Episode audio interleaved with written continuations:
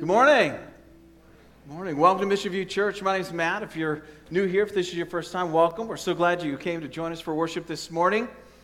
Uh, we are uh, starting a new sermon series today Fear, Anxiety, Depression, Oh My. So, um, fasten your seatbelts. It's going to be an amazing three weeks, I hope, anyways, as we dive into God's Word and see what God has to say about fear, what God has to say about anxiety and depression as well. So um, I'm really excited to share with you. If you have your Bibles, go ahead and open up to 2 Timothy. We're going to be in the book of 2 Timothy today, the first seven verses of the first chapter. So you can uh, grab that in your Bibles there. I remember as a kid watching um, Jaws for the first time. And uh, it was one of those movies I wasn't allowed to watch as a kid.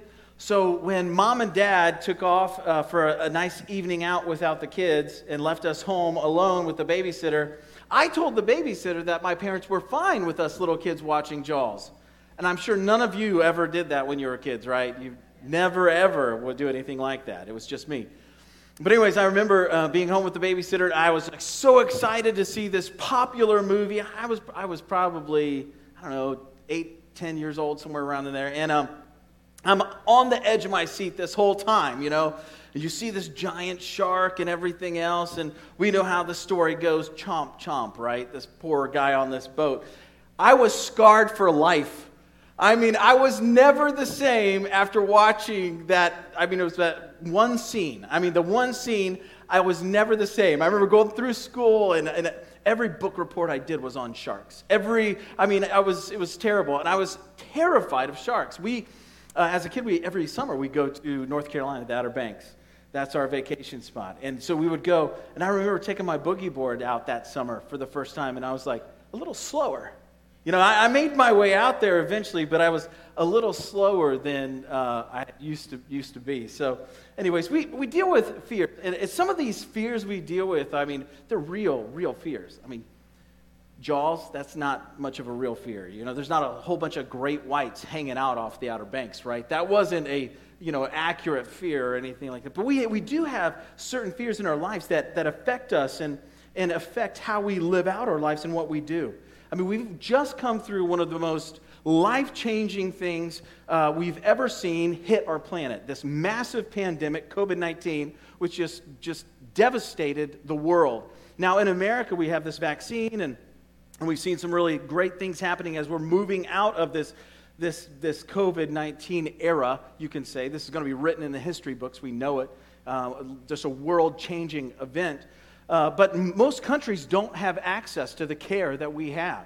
Uh, Ramazan, one of our missionaries, is in town right now. He's traveling around and sharing what God's doing in Turkey. This, let me tell you, some, God's doing some amazing things in Turkey. So I'm so glad that we're connected with Ramazan and his ministry that over there. He's got like this mega church that God's just using to do powerful things. And they've opened up just now. They've just opened up Turkey that they can meet. They had their first weekend services last weekend or the weekend before. Um, and he was sharing with us just how they don't have access to the health care that we have here. And so they're seeing, still seeing massive spikes and different things going on over there. But we've dealt with this. We're, we're, we're feeling this. And on top of this massive pandemic, we have this politicized and political ideas that are forced upon us. And we hear, we hear one truth from one side, and we hear another truth from another side, and then yet another side will come out and say something, and we have filters happening on Facebook and Instagram, and all these things being you know, shown to us and then taken away, and we don't know what to believe is true anymore, right? I mean, when it first came out, millions and millions were going to die, millions upon millions, and then they said, well, no, it's not going to be this, and then it was like we're going to, you know, shorten the curve or whatever it was, and it was, we're going to be good after two weeks, and then it was, you know, this, this list goes on and on. And at a point, I don't know about you guys, but at a point there, I was just going, what in the world do we believe? Right? I mean, if everybody's saying this is true, and everybody's saying this is true, and everybody says something else is true, and you have all these different things to choose, what's true? Man, I don't know about you, but that really got my anxiety up a little bit. I was just like, you hear, you hear a president say one thing, then you hear the next president say something else. Then you hear one news source say one thing, another news source say a different thing. And Facebook says one thing, and then they change it, fact check it, and all this other stuff. You're like, what, is, what in the world's going on? I mean, anxiety jumps, fear jumps. I mean, we're dealing with something that we have never seen in our lifetimes. I think the last pandemic that was this world affecting was back in the 19, early 1900s, 1919 or something like that. So this is real. And I can tell you just from talking with people and from my own experience too, as we have counseled many, many people through this pandemic time, this is, re- this is a real thing that is happening to us. I, it's, it's funny. No, it's not funny. But it's real that people have gone through this and had, have had no effect of COVID on their lives at all. Nobody in their family's gotten it. None of their friends have gotten it. Um, they have not, you know, had COVID or anything else. But they are so fearful, they lock themselves in their homes and have not left their homes yet. Struggling with debilitating fear. I, I want to share something with you, and I want to share it, it's truth because it's God's word, but I want to share it in love. And this is your one takeaway for today. This is the one thing we're going to look at in 2 Timothy. God did not give you a spirit of fear, He gave you a spirit of power, of self control. That's what God has given us. And so we're going to we're going to look at what the Bible has to say about fear. I don't know if you know this or not, but the Bible has a lot to say about fear. I went through and was doing this, this kind of study of the scriptures, and I looked up every verse that was on fear. And let me just tell you, if I was just to read all the verses that the Bible had on fear, we'd be here till next Sunday. It would just go on and on and on. But I want to share a few of them with you. In Psalm 34, 4 through 5, it says, I sought the Lord, and he answered me and delivered me from all my fears. Who would like that? Anybody want to seek the Lord and be delivered from all your fears? I mean, that's some good stuff. Matthew 8, 25 and 26. And they went and woke him, saying, Save us, Lord, we are perishing. And he said to them, Why are you afraid, O you of little faith? And then he rose and rebuked the winds and the sea, and there was a great calm. And Psalm 23, 4, Even though I walk through the valley of the shadow of death, I will fear no evil, for you are with me, Lord. Psalm 27 1 The Lord is my light and my salvation. Whom shall I fear? The Lord is my stronghold, is the stronghold of my life. Of whom shall I be afraid? It's Psalm 46, 1 through 3. God is our refuge and strength, a very present help in trouble. Therefore, we will not fear. Get this, though the earth gives way, though the mountains be moved into the heart of the sea, though its waters roar and foam, though the mountains tremble at its swelling. We will not fear. Now, today, as we look at this letter that Timothy writes, or Paul writes to Timothy, we're going to find out that Paul's like a spiritual father to Timothy. Paul had this great care and concern and love for Timothy. It comes out right in the beginning, and we'll jump right into that. But one of the things I'm going to pull out is that these types of spiritual leaders, these mentors, these coaches, these spiritual father figures in our lives have uh, markings. And, and one of those markings is that they're truth speakers. And we're going to see Paul speak some powerful truth to Timothy to inspire him to be the man of God that God has called him to be through the power of the Spirit. Now, these truths that Paul shares with Timothy are truths that you and I need to grab onto, hold onto, and apply to our lives at such a time as this. In such a time as this, okay? So let's pray before we read God's word in 2 Timothy. Dear Heavenly Father, we thank you for your word. As we open up this letter that Paul wrote to Timothy, we believe that this letter that Paul penned was actually breathed out onto the paper by your Spirit that your word is God breathed. This, is, this goes beyond any other book, this goes beyond any other truth. This is the truth. And God, we pray this morning that by the power of your Holy Spirit, you would enable us to apply this truth to our lives, that it would take action in our hearts and in our lives, and it would change how we view the world and how we live in this world. God, be glorified in us. God, I pray that you would use me for your glory. Give me the words to share in Jesus' name. Amen. 2 Timothy 1, starting verse 1. Paul, an apostle of Christ Jesus, by the will of God, according to the promise of the, the life that is in Christ Jesus, to Timothy, my beloved child. I love that. To Timothy, my beloved child. Timothy was not Paul's child, he was his spiritual child. But I, you just hear that care, right? grace, mercy, and peace from God the Father and Christ Jesus our Lord. Guard the deposit entrusted to you. I thank God, whom I serve, as did my ancestors, with a clear conscience as I remember you constantly in my prayers, night and day. As I remember your tears, I long to see you, that I may be filled with joy. I rem- I rem- I'm reminded of your sincere faith. You might want to underline that or circle that sincere faith. A faith that dwelt first in your grandmother Lois and your mother Eunice, and now I am sure dwells in you as well. For this reason, I remind you to fan into flame the gift of God which is in you through the laying on of my hands. For God gave us a spirit not of fear, but of power and love and self control. This is I, I, love all the epistles. I love all the letters. Uh, just enjoy studying them. And quite honestly, I really enjoy preaching them. Uh, these, this letter uh, in particular, I think, is really important for us. I think it's just an important letter. Paul is writing this as he's awaiting execution. So think about that for a minute. This is one of if this if you were if you were on death row and you were waiting for your execution because you had shared the gospel of Jesus Christ too much and the government didn't, didn't like that, so they decided they're going to kill you for it. If you just did that and you were awaiting your execution and you, were, you had a limited amount of time and you were writing letters to church leaders and you were writing the letter to Timothy, this church leader who you raised up, you were this is probably going to be a letter that is of utmost importance. It's only going to hit the hottest topics. You've got limited time, so you're just going to give them the gold, right? This is the gold, right? That's what this is. Paul's, this is Paul waiting at execution. What am I going to, what, what are my last words to Timothy? What, this may be the last words I give to Timothy, right? And this is what he goes into. The first thing I want to pull out is in those first couple verses. I wasn't going to put this in here. That's why your text says that it starts in chapter 3 or verse 3 of chapter 1 because I wasn't even going to put this in here because I preached this so much. But you know what? We need to hear this again. We need to hear this again. And it's this. We all need spiritual mentors in our lives.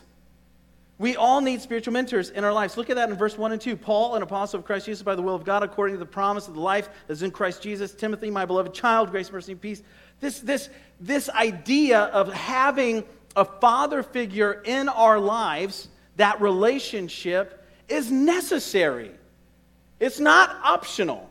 It's not something, oh, that might be nice for me to have in my spiritual walk. Just somebody to kind of speak into my life, to be a father figure in my life, to have that coaching going on or that mentoring going on. We look at that as optional. Now, and let me just say this if Timothy if Timothy needed a spiritual father and he needed a mentor, a coach, a discipler, let me just be honest with you. You need a spiritual father, a discipler, someone who can speak God's truth into your life. And that's something that, that's something that we miss out on in our world today.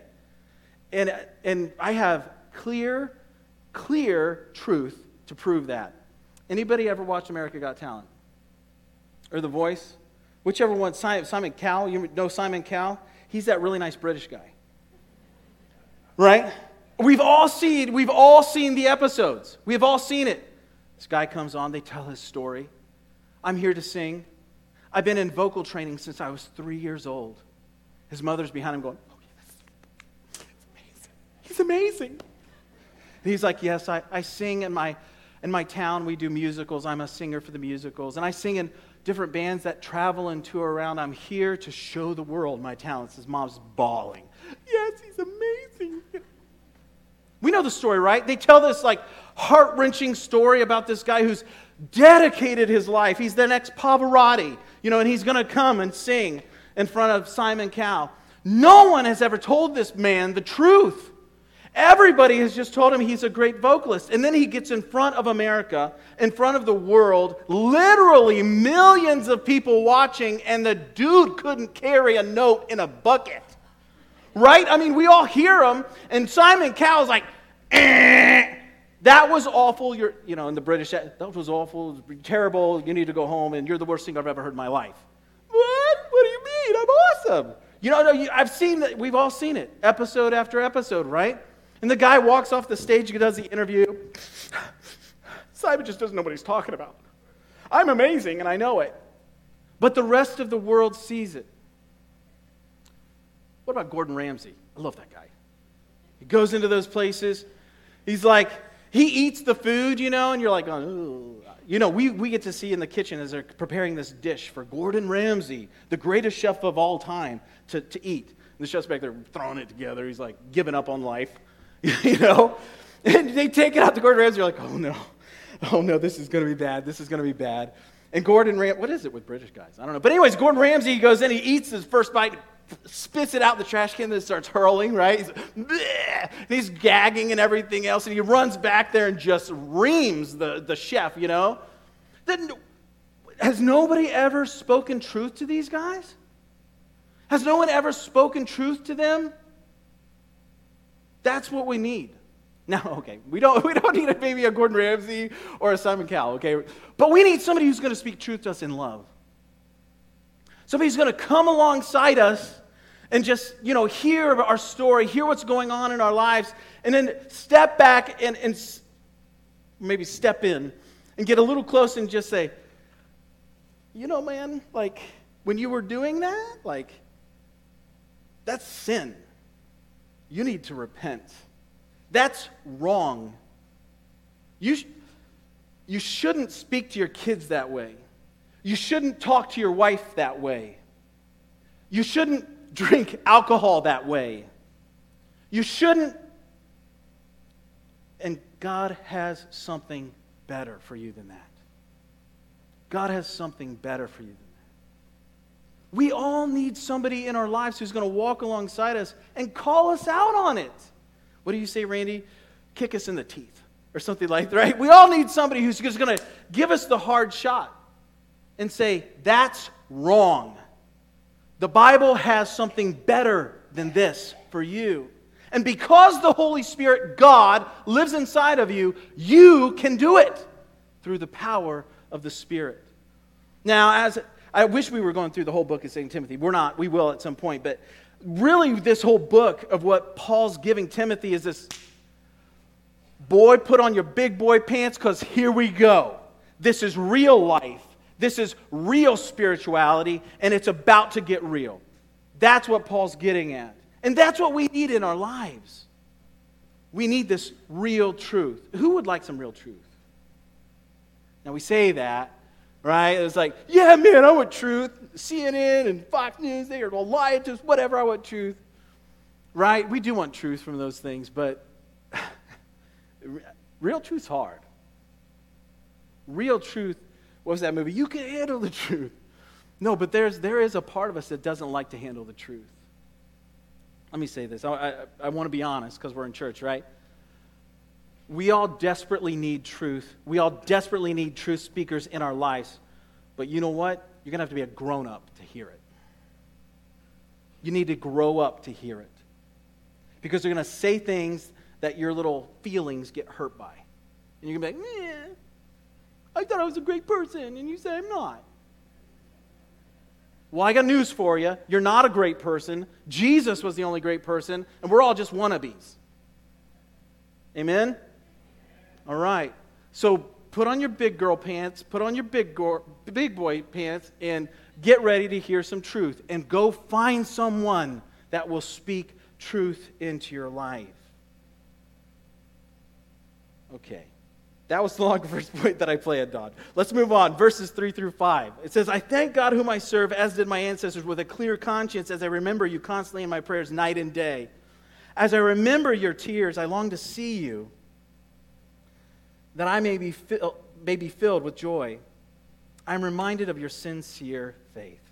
Second filling here says this We are to be a people of sincere faith. Sincere faith. I love this word in the Greek. Anapokritos. Andrew gave me the hardest time for my pronunciation of this word. I, I share my sermons with the pastors earlier in the week, but Andrew's giving me a hard time. Anapokritos, okay? This Greek word means without hypocrisy. Think about that. Sincere faith. A faith without hypocrisy, genuine, without dissimulation, unhypocritical, unfeigned, upright, authentic faith. Get this dear. a faith that we hold dear. It means so much to us, legitimate. That's what this anapokritos word means, this sincere faith. This is a, now get this. Knowing that, this means that this is a faith that is given to us by God revealing Himself to us. It is a faith that, that can only come from our eyes being open to the person and the power of God through the person and power of Jesus Christ. This is a personal relationship that is realized and recognized by supernatural means. This is God coming in and making himself real to you and me. This is sincere faith. Now, another cool thing that we see here about this faith that, that Paul talks about that Timothy had because the Holy Spirit lived in him is that it was handed down to him generation from generation. So, this is not just a faith that, that's our own. This is a faith that we see in our fathers and our grandfathers. And get this and those who have gone in the faith before us. Remember, you know, Hebrews, Hebrews 11, the hall of faith, right?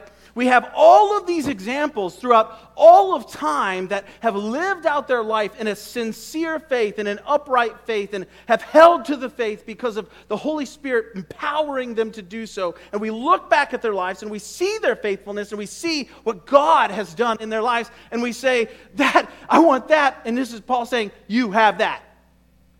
Because the same, the same God who moved on Moses' life and took a stuttering man and made him the speaker for all of Israel, the same God that lived in King David's heart and empowered his life and, and took him out of the brokenness he was in and, and fulfilled God's will in him is the same God who lives in you.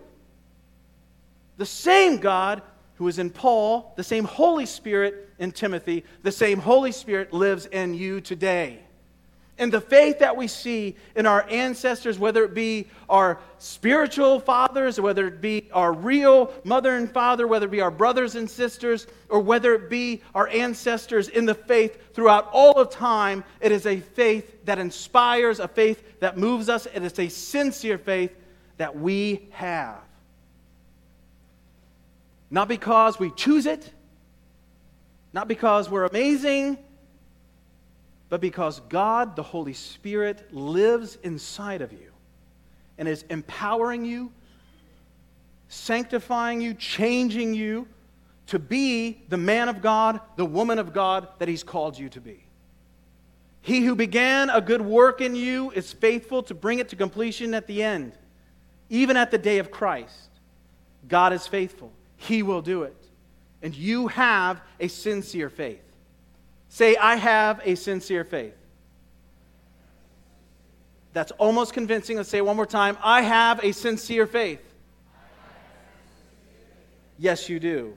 Yes, you do. Now, get this you're growing into a sincere faith. right?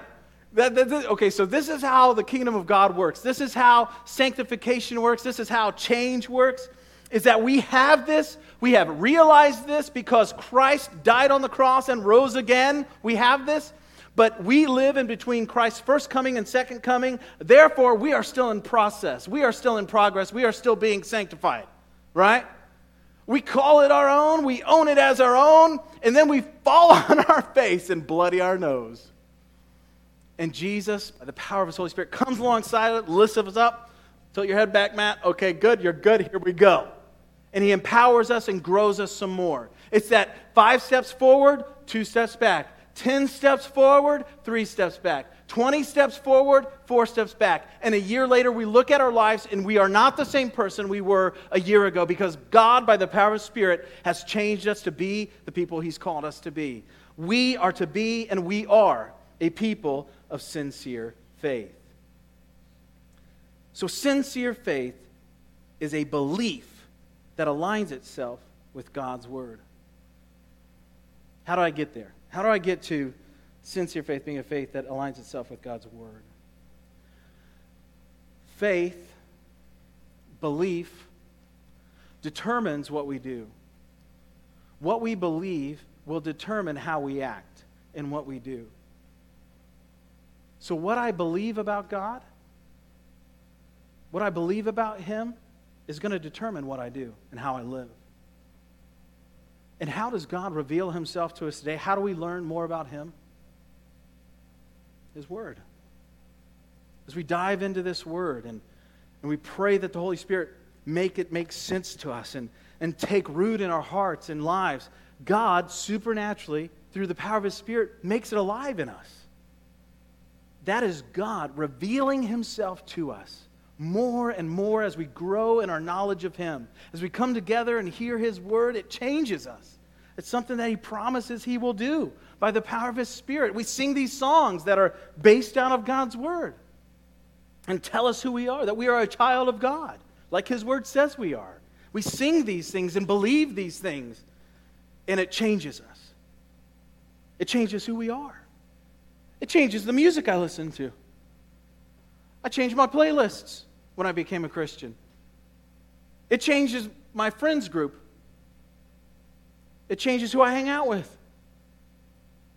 It changes what I do, what I spend my time, where I find entertainment. It changes everything. Sincere faith is a belief that aligns itself with God's Word, God's truth. Our faith if it is to be a sincere or life changing faith, can only be built on the truth of God's Word. To know, to, the more we seek to know God, the more we will walk in this sincere faith. Let me say that again. The more we seek to know God, the more we will walk in this sincere faith. Now, Paul goes on and says, because of that sincere faith, this is really important. It's in verse 6 and 7. So he says, For this reason, because of the sincere faith, I remind you to fan, to fan into flame the gift of God which is in you through the laying on of my hands. For God gave us a spirit not of fear, but of power and love and self control. Oh, man, uh, amen to that one, right? Right? Power, love, and self control. That's, I mean, that's good stuff. The third felon is this use the gifts God has given you and walk in the Spirit. Use the gifts God has given you. Fan into flame the gifts God has given you. And walk in the power, love, and self control of the Holy Spirit. Power from the Holy Spirit that lives in us. The power to say no to sin and temptation. The power to sacrifice and live selflessly to the glory of God. The power to understand God's word and apply it to our lives. You do not have a spirit of fear, but of power but of power through the Holy Spirit who lives in us. Now, get this of love. Love revealed to us through the Holy Spirit. The Holy Spirit reveals God's love for us, and in turn, we then can love God and love others rightly, even those who are our enemies. That is real love. Loving those who love us, who care about us, loving them, that's easy. But God says, love your enemies. That's hard. But that's the power of the Spirit. That's what we walk in. That God is going to give us the power of true love, of selfless love, of sacrificing love, just as He modeled for us that He so loved the world that He gave His only Son, that He sacrificed His only Son, that He sent Jesus to die on the cross for you and me. That is real love. It's not some wishy washy emotional thing that I feel it. It's not some black hole that you fall in and fall out of. It is a real, true, self sacrificing, others centered love that glorifies God and is based and founded in its foundation in our love for God. Love, power, and love. And that last one, let me just tell you something we all need, right? Self control self control enabled by the Holy Spirit to capture our thoughts, bring our minds and hearts in alignment with God and His Word. Before we knew God, we were slaves to sin. That's what the Bible teaches us. Think about that for a second. Before God, in His grace and mercy, stepped into our lives, we were slaves to sin. Our choices were always entrenched in selfish thoughts and self preservation. Even our good deeds were motivated and were done out of this want to feel good about ourselves. or look good to those around us. We had no comprehension or understanding of a life that was meant to glorify its creator. A life that was set up, was destined to be a, a, light to the world, salt and light to the world that, that changed the world around us. We had no comprehension of that. A life of self control, a life poured out for the glory of God. This is what we have. This is what we have as Christians. We are filled with the Spirit. You are filled with the Spirit. And that means His power, His love, and self control are working in you every day, every moment by the power of the Holy Spirit. You may be out there just saying, thinking to yourself, Matt, I've struggled with this my entire life. I've worked on this my entire life. God is working in you, and God can set you free through the power of His Spirit. You may be out there going, Man, I came here to get some help on fear. I just, I can't deal with this. This is chaos. The world, that what kind of world are we living in? I can't believe my kids are going to grow up in this. I am living in fear. God does not give you a spirit of fear, but of power, love, and self control. Through His Spirit, you can conquer that. And you will. Because Jesus didn't die on the cross so that we could walk around like a bunch of wimps, shaking in our boots. Jesus died on the cross so we could walk around in the power of His Spirit and the love that He's shown us through Christ, and in self control, enabled by Him living in us and changing us. Where do we, okay, where do we find the power? Where do we, where do we get this and make this real for us? This is where I would normally say the cross. That Jesus died for you, that He gave His life for you. I'm going to go a different direction. I think we find the power for this at the empty tomb. Now, Jesus died for you. He lived a perfect life and he died a sinner's death and he was put in the grave for three days. But let me tell you something. He didn't stay there. He rose from the dead, conquering death and sin. Let that sink in. The God you serve, the God you are in relationship, conquered death and conquered sin. It is finished done, over with. Now, now listen to power, love, and self control. Get this. Here's, here's the story, right? You have all these disciples. Jesus had hundreds of disciples. He had those 12 that were close to him, three that were even closer to him, but he had hundreds of disciples. Jesus gets taken into custody to go be killed, right? How many stayed with him? Of the hundreds of followers, of the 12 disciples, how many stayed with him? Anybody? Three Mary, Mary, and John. John, probably around 12 or 13 years old. Mary Magdalene and Mary, his mother. They were there. That's it. Out of the hundreds, of all the people he healed, of all the miracles that people witnessed, none. You have all the. Think about this. If you witness Jesus' life, miracle after miracle after miracle, and saw all of this stuff, he gets taken into captivity. Man, we just, Peter, right? Peter's like, I'll never leave your side. I will never deny you, Jesus. You'll deny me three times by the time the rooster crows. No, I'll never do that. He denies him three times and the rooster crows, right? No, these, uh, let me, I want to be real honest to you here, right? Like, the disciples were losers. There's your sermon for today. The disciples were wimpy losers that had no guts. When it came down to it, when the rubber meets the road, they went to mama's house and hid in the basement. No joke, that's where they were. I'm going to mom's, I'm hiding in the basement. Except for the three. Go ladies, right? Mary and Mary. The real men, I mean, ladies, the real women. Now get this the 12 changed the world, but not in their mama's basement. The 12 changed the world because the tomb was empty, because Jesus showed up to them face to face. You don't go from shaking in your boots in your mommy's basement to saying, I don't deserve the kind of crucifixion my Lord received, so hang me upside down, torture me that way, let me die that way because I want to honor Jesus that way. You don't go from hiding in mommy's basement to, to being boiled in oil to doing all these crazy things. All of them, except for John, were martyred. And John, they tried to kill, they just couldn't kill him, so they just banished him to the island of Patmos, where he wrote the book Revelation, by the way. Crazy, right? This is the testimony of the power and love and self control that we're given through the power of the Spirit because our Lord is resurrected. Jesus is alive and living today, and that power, we know it. And it's a testimony of these 12 disciples who gave their life for the cause and changed the world for all time. That's where we find the power. We find the power in a resurrected Christ. Yes, he died for our sins, and he was gracious and merciful.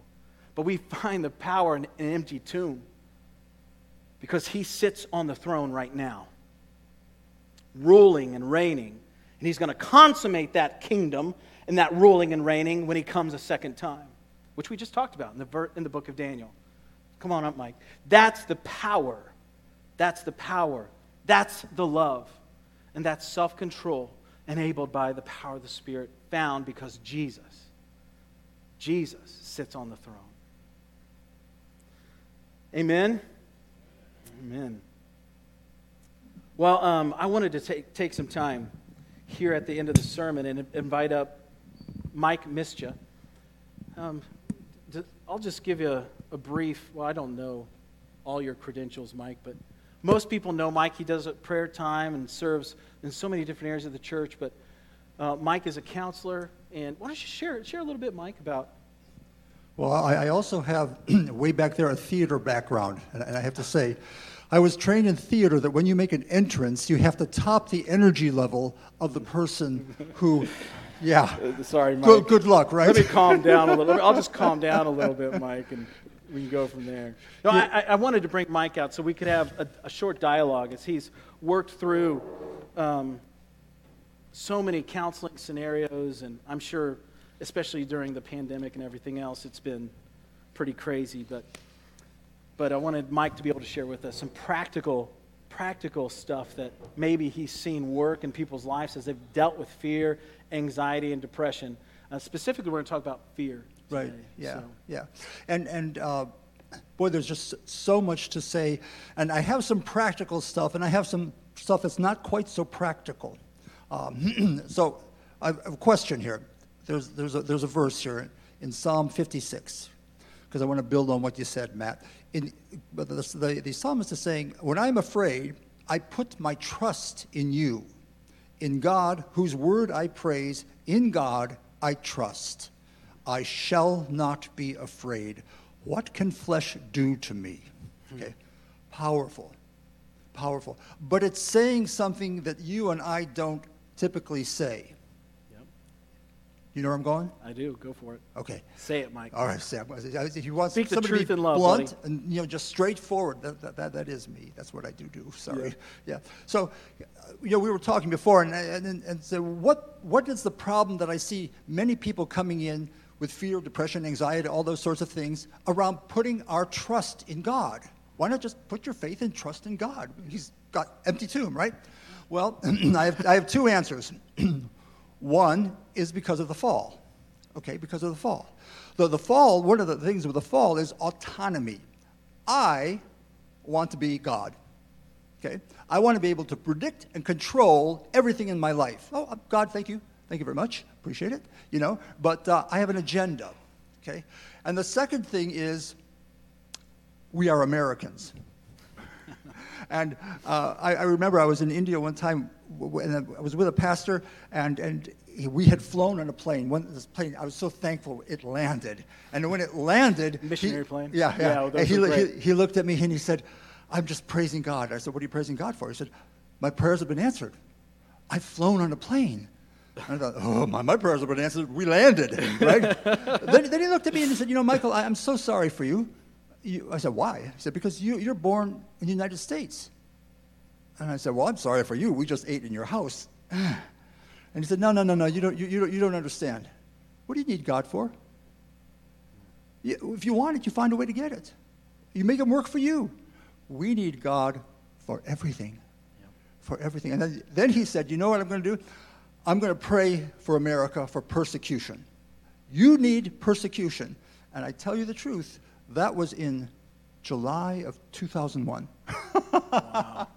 funny, very funny. Not so funny. So, so, so, so, so here's, here's the thing. People say, I want to trust God, but I'm having trouble trusting God. Right? Hear that, Matt? Yep. Yeah. So I said, Well, what are you trusting Him for? Oh, well, um, that I'll get the result that I want. and, and, and so I think what, what it's interesting, Paul with Timothy here. Paul in, in, in the, the first Timothy, he's worried about his stomach, right? You know, Yep. drink some wine. I'm worried about your brother. I'm worried about your, your, your body. But what he's saying in Second Timothy is go out there, get beat up. Maybe you'll be killed like I am. Now, wh- what's that all about? What, what, are we trusting God for what God is up to, not what we're up to? Quick story. So, uh, about a week ago, my siblings and I got together, and we, haven't been together in a long time. We watched the 50th anniversary of my parents' wedding. So, and all six of us were there. It was great. It was really good. And uh, my, my youngest brother was there. He had just turned 28, and he had cancer. But he preached a sermon the next day, actually, that God had healed him. He told me he had healed him. And so we're praising God, thanking God. Thank you, Jesus. You've answered our prayers. And four months later, he did answer our prayers. He said, No. He, said, No. Um, no, you're not going to live. And my family was shattered. Shattered. Why? Because we had trusted God to give us the security that we wanted in our family. We could go out in the world, but we could come to the family. Hey, everything was good. He would protect us from a fallen world. Right? And God said, No, that, that, that's not what I'm up to. I'm up to something far deeper that goes from the material, life as it is, to something deeply spiritual. And I realized I didn't know what that was. Hmm. And so I said, God, why, why in the world did you do that? And it was only when he didn't, when I couldn't trust him with the way I wanted to trust him, that he called me to trust him in a way that I never imagined I could trust him. And that was only through the power of his word and through the power of his spirit. So, I like to uh, the verse that you shared with us. That was David, right? Sharing in the Psalms. Yeah. Yeah. He. One of the things that people have a tendency to not be real with their fear. So, like you hear David saying, "When I'm fearful," he doesn't Yeah. say, "If I ever get fearful," or no. There's this like, there's a real fear that David had. So, so and that he dealt with it sounds like on more than one occasion I think so. right? and so I think sometimes as Christians, we have a tendency to put on the strong face, put on our Sunday best, show up Sunday morning and there's no problems in the world. We got everything under control, and that's the mask that we put on. And we have a tendency not to be honest or truthful with the fears or anxieties or sorrows, depression that we're walking through. Yeah. And so I think one of the things I got out of what you just read was there's real fear. It's, it's okay. And we need to confess these things. When I am afraid, what do we do? Where do we put our trust? And where do we find the strength? So uh, that's one thing I noticed in counseling with, with people is that getting them to actually admit, you know, those kinds of things and own those things, that that kind of getting it out on the table in the light is one of the first steps to freedom from it. Well, if you can't name your fear, and a lot of people, a lot of times we can't, and it does sometimes take some courage, it takes some, some provoking, but how can you deal with something you can't name? Yeah. You know? Yeah. Okay, so what is it? So I'm, I'm afraid that I'm going to lose uh, my job. Okay, then what? Okay, then, then what is it that you're going to be called to face? And are you willing to face whatever it is that God calls you to face? And it may be, you know, uh, hearts and flowers, and what's the thing you say? Yeah. Uh, you know, Oh, yeah, rainbows and unicorns? rainbows and unicorns, and, and it may be a casket. I, I don't know. But the, the, the, bottom line is, and, and this happens in, in all sorts of discipleship and, and counseling, we have to continually address the question if we're going to invest, or if we're going to exercise the faith that we have be, been given, is God good, Right. even when he doesn't seem to act the way we think he should? Yeah. I like, we were talking earlier this week via email, and you had sent a question that I thought was a great one that we should talk about. How do you tell the difference between fear and anxiety? Because even in my studies, as I was working through this sermon series, that's a fine line. How, so, how do you determine those differences? Yeah, actually, fear and anxiety and depression, they're all interconnected. Yeah. They, they all share some characteristics and dimensions. But very simply, fear is something specific that is coming against me that threatens my well being. So I can name it. Gotcha. Yeah, so I can say I can lose my job. You know, I've got a pain in my shoulder. It's swelling up. I'm concerned about that. The, the anxiety is, is more general. It, it's rather than specific. It's like, man, I don't know. I just, you know, just kind of hoping people don't talk to me after this church service. Well, wh- why is that? Why is that? Uh, I don't know. Just I'm just uneasy. You know, or I, I woke up this morning, my, my head's just going and going and going. Well, what are you thinking about? I don't know. I'm just going from thing to thing to thing to thing to thing. So it's, it's, it's unfocused fears, the anxiety, and it's, it's almost always visceral. So, how do you, how do you see sin in relation to fear? Okay, so that, that's a problem. For, That's the easy one. I'm giving you the easy question. uh, there's a problem, pro- problem with Christians because we feel guilt and sin around, you know, if my toenails are too long, uh, you know, because God wouldn't want me to do that, and I've displeased God again. And we're not down to the essentials of, of really what it's all about. So I, I see sin playing out in two ways. One is, okay, so Tim Keller wrote a book, Counterfeit Gods. yeah, that's a good one. And, and what we do is we take something that's very good that God has provided, our health, our family, even the Word of God, even church, you know, and let's forget, put the Word of God in there. That, that is good. Uh, but we raise it to the level of the ultimate. I must have it. See, my family was good. It was good to have my family to come, but I had raised it to I must have it, and it took the place of God. Yep, yep. And so we are idol factories. We are I- idol Yep. makers. Um, and so, so on one hand, that's, that's one form of sin. It's, a, it's idolatry. It really is. The, the second one, So the fear that, so you're saying, so the fear that stems out of, um, let's say, like my marriage is a good thing. I love my wife.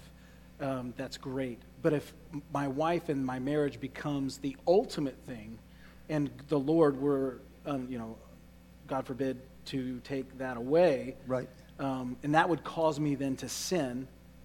uh, No, that I've already sinned. I've already sinned because slowly and slowly I've made it essential. made it essential. You know, It- uh, I've made it been- ultimate as opposed to being secondary to my relationship the. Right, right, Right. You know, and so that's a typical thing is we will make something in the below, in under the sun, Yeah.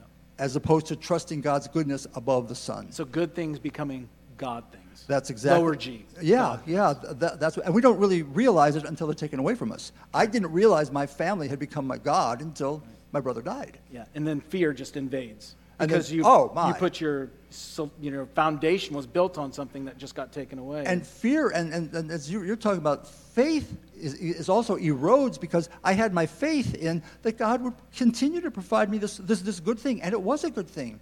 But who is God when He doesn't provide me what I see as good? That, that's a critical question. where, where do you take people after after they can name their fear? After we really own those things, get them out on the table. What are some first steps you give people to dealing with those things and, and really finding trust and, and faith and rebuilding some things that may have been out of whack? Yeah, that, that, that is the process of counseling. If I can take them to the Word and, and show them something like this, and they say, Well, I never thought about that before. Fantastic. Yep, I'm just going to trust God and I'm fine. Okay, that would be great. That'd be great. but, but sometimes there are many things that we have to work through to get there. For example, we, we may just have to work through some of the, the irrational thinking. You know, I, I may lose my job, you know, or, you know, but, but what I'm not doing is, I, you know, I've got X amount of dollars in the bank. I, I'll, be- I'll be fine for 10 more years. And I'm picturing myself living under the 25th Street Bridge in, in Cleveland, you know, just, whoa, that's way irrational. So to focus on, on rational thinking. Also, and this would take a long time, but you, you, you know all about this, is that, and that is that not everything is cognitive. Right. Not everything is my thinking. My body is really powerful. Yep. And I may be having fearful body responses that make no sense to me. Yeah. So I may have to dig into how do they get there?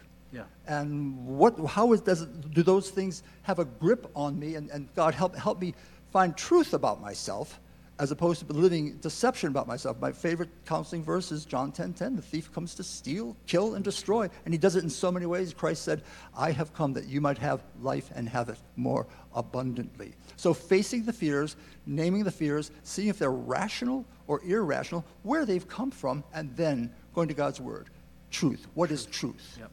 Last question. Is God angry at us when we're fearful? God is this big mean dude up there, you know, who just waiting to drop the hammer. Man, all, all, all the time. I, I, love, I love the scripture that, that says this a couple times there. He has great compassion on us because he knows we are but dust. You know, there's one, I think it's uh, the, the, the, one the, the, where the, in, the, in the sea where Jesus says to them, uh, you know, what are you, what are you afraid of? Right, yeah. Or, or another way, where he calls them little children. It's like a dad with a kid, you know, okay, yeah. don't be afraid. We've turned the lights out, but there are no boogeymen here. Right. Trust me, trust right. me. So I think it's more than a rebuke, it's a, an appeal. Yes. Trust me, enter into my rest because I've got life, I've got peace for you. It may be a different peace than you want. It's a different sort of because it has to do with your soul. But trust me, but it, it, it may be a rebuke at times. There may be, like Paul gave Timothy a little bit of a rebuke sure, there. Sure. Um, but it, it's more of an invitation. I understand. You are finite, fallen. This is a difficult world. Yeah, it's good. It's good. Thanks, Mike. You're so welcome. Amen. The ba- Jordan, you can come on out, buddy. Um, before we sing our last song, you can go ahead and stand It's for our last song. I just want to share this quick story with you on fear as the band gets ready.